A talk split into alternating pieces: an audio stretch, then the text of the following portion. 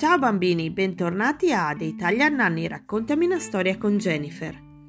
Oggi leggiamo Don't Paint the Cat. Nila loved to play, paint. She painted on the swing, she painted at school, she painted while reading, she even painted while brushing her teeth.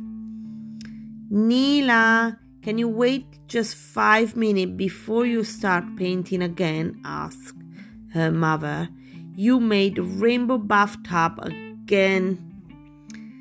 Even a teacher commented, Nila, please focus on your math test now.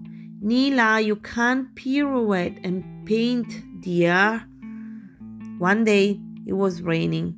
Nila couldn't go outside. That's okay. I paint inside, she said.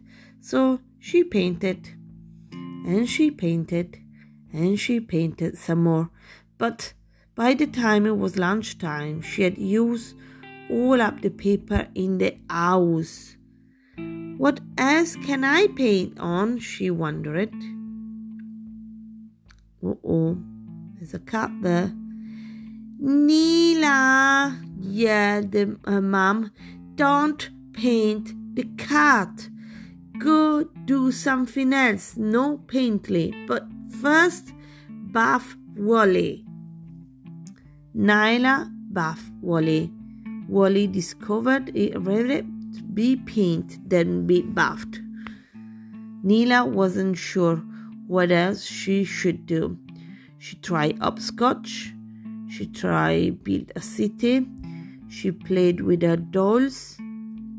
She did cartwheels. She braided her, hair. She skateboarded. She baked some cookies. It was fun, but something was missing. Over the next few days, Nila did the best to fill her time with anything but painting. Nila, I know you be really sad because you haven't been able to paint, said her mother. I'm sorry I said no more painting. I know it make you really happy. How about this? Let's create some painting rules.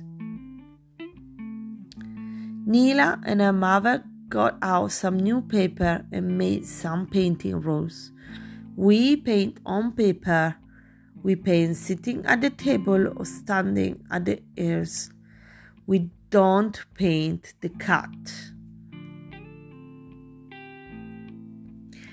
When they were done, her mother asked, What do you think of those? Nila looked at the rules. I think they are good, she said, smiling. From that day forward, Nila was allowed to paint every day and almost everywhere.